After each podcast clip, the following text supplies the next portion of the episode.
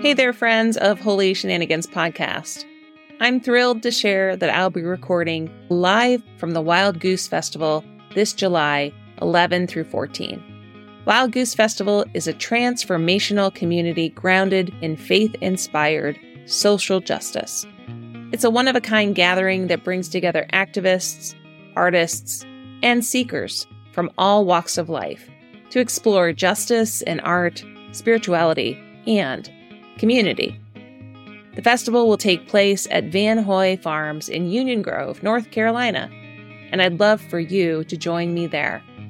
From engaging workshops to inspired panels and interactive experiences, Wild Goose has something for everyone.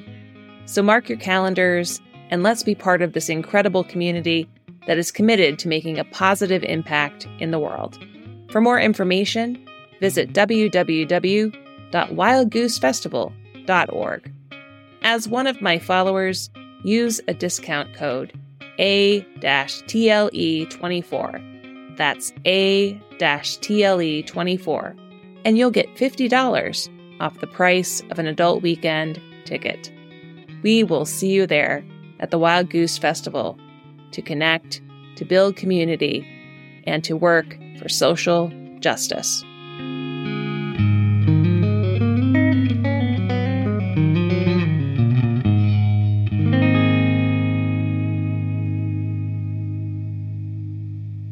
Welcome to Holy Shenanigans. I'm your muse, Tara Lamont Eastman, a poet, a pastor, and a podcaster. In the H S P neighborhood, we encourage the spiritual practice of looking and listening for the sacred in everyday life.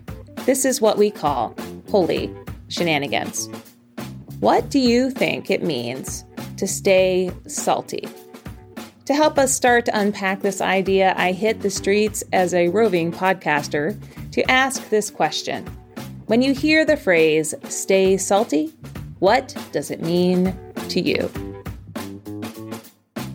I've heard it used in a lot of different ways with a lot of different organizations, different functions and stuff. But to me, it means uh, don't let them get you down. Keep your head above water. But uh, stay salty is to maintain your attitude. Don't give in. Don't let them beat you down. I think stay salty means be true to who you are and resist going along with the status quo. Stay salty would mean be cool, be you. It's all you, you know? Awesome. Stay salty. I think that's somebody with just a little bit of an attitude or an edge. I think it means uh, stay true to yourself. Like, that's it. When it comes to thinking about staying salty in a scriptural sense, it can lead us to think about spiritual life being attended to with the salt that preserves us, that flavors things with meaning. And scripture salt is also representative of being essential to making a covenant or building a relationship based on blessing with God and with people. Theologian Marcia Y. Riggs explains the text from Matthew five, verses thirteen through twenty this way. The theology of discipleship is taught by Jesus to those to whom he sends a specific call, discipleship, and to those who, because of what they see and hear, in and through the work of Jesus, are persuaded to follow him, the crowds. Her definition of discipleship makes this point. God's favor or blessing comes at the beginning of the call, then becomes the root of a healthy relationship with God and humans, and then becomes a part of that discipleship because of Christ. And then human righteousness is made possible. Thus is the call to be the salt of the earth and the light of the world, with the explicit purpose to join God in blessing the world. And so this call to discipleship, this call to a relationship of blessing, is the salty covenant that Jesus speaks of in this monologue of salt and light. That with the blessing of God, followers of Christ, or the way of love, forgiveness, and grace, are blessed to be a blessing to others. This calling to stay salty does not mean relationships are without turbulent spaces or corrections. Like salt acts as a preservative for foods, staying spiritually salty, or partners in God's work of blessing, can be uncomfortable and sometimes sting. With this explanation of how this salt and light leads us into a relationship with the divine that is based on a broader understanding of blessing and a space for the salty along with the sweet, I am reminded of a Holy Shenanigans story that started with a new recipe from a coworker that led to a stay salty relationship. When I was eighteen and fresh out of high school, I worked at a clothing outlet. It was nothing like the high-end outlet malls of the current day. It was a glorified warehouse with garage doors leading to the loading bays, fluorescent tube lighting, and cement floors for days. As a young adult, I was tossed into the working world that provided me with many opportunities to learn some salty lessons. The staff was mostly comprised of women from many different age groups and backgrounds and experiences that I had no idea of, or some that in my lack of real-world experience, I would initially be very critical of. When my naive critiques came to the forefront, this salty bunch of women would be ready to send me some salt in a corrective way. When we started to get to know each other better, to build a sense of teamwork, to in time and with ongoing effort of salt and light, and became co-workers, and in some ways, really good friends. In time, this group of women in that season would have my back, and I would have theirs, like no one else.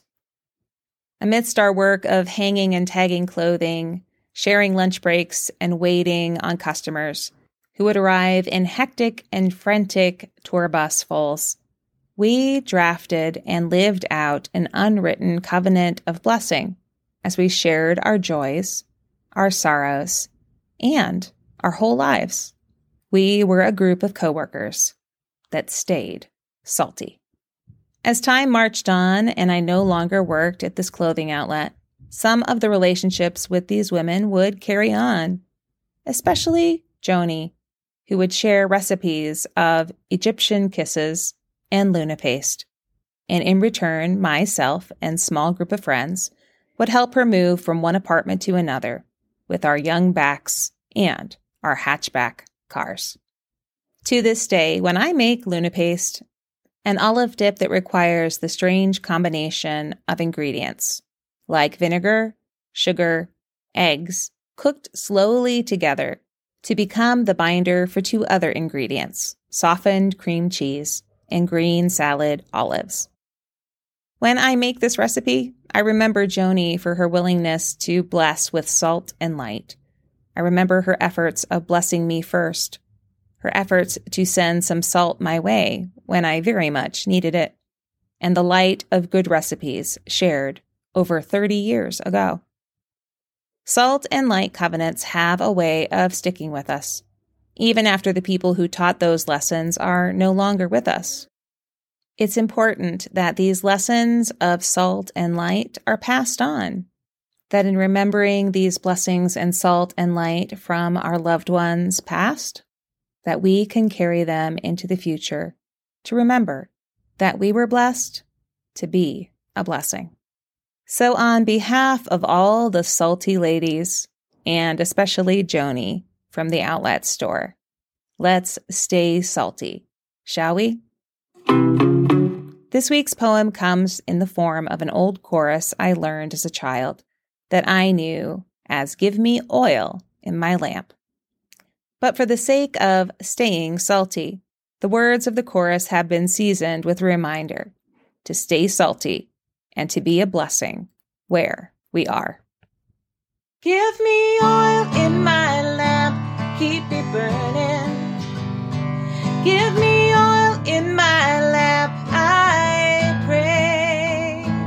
Give me oil in my lamp, keep me burning, burning, burning. Keep me burning till the break of day. Stay salty. Stay salty, come on.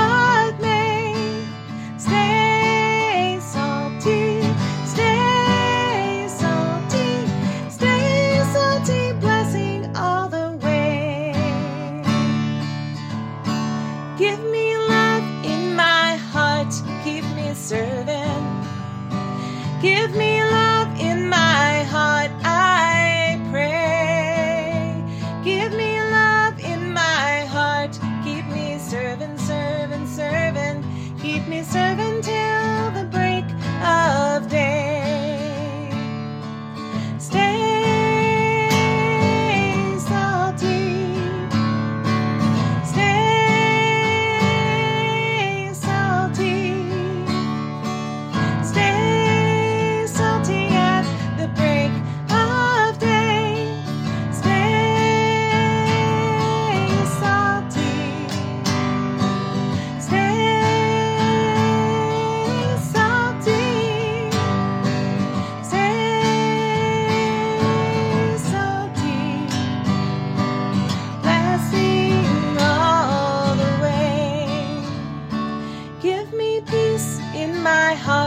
Keep me resting. Give me peace in my heart, I pray. Give me peace in my heart. Keep me resting, resting, resting. Keep me resting till the break of day. Stay salty. Stay salty. Stay salty.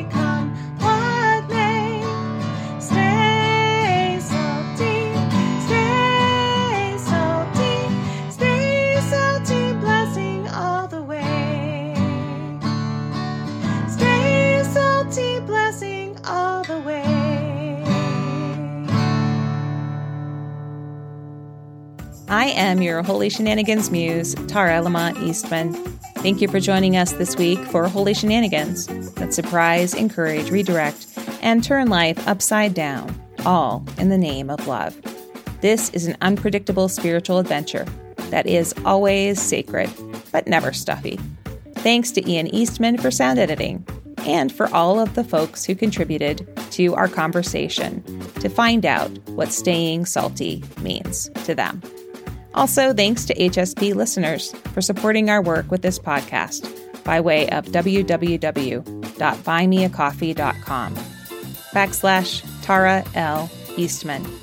Until next time, remember, stay salty. The world needs it, you need it, and I need it too. Stay salty. Blessing all the way. Uh, keep your head above water. Not that you get salty that way, but but uh, if you're in the ocean, perhaps. If you're in the ocean, you would, yeah. You just don't breathe underwater.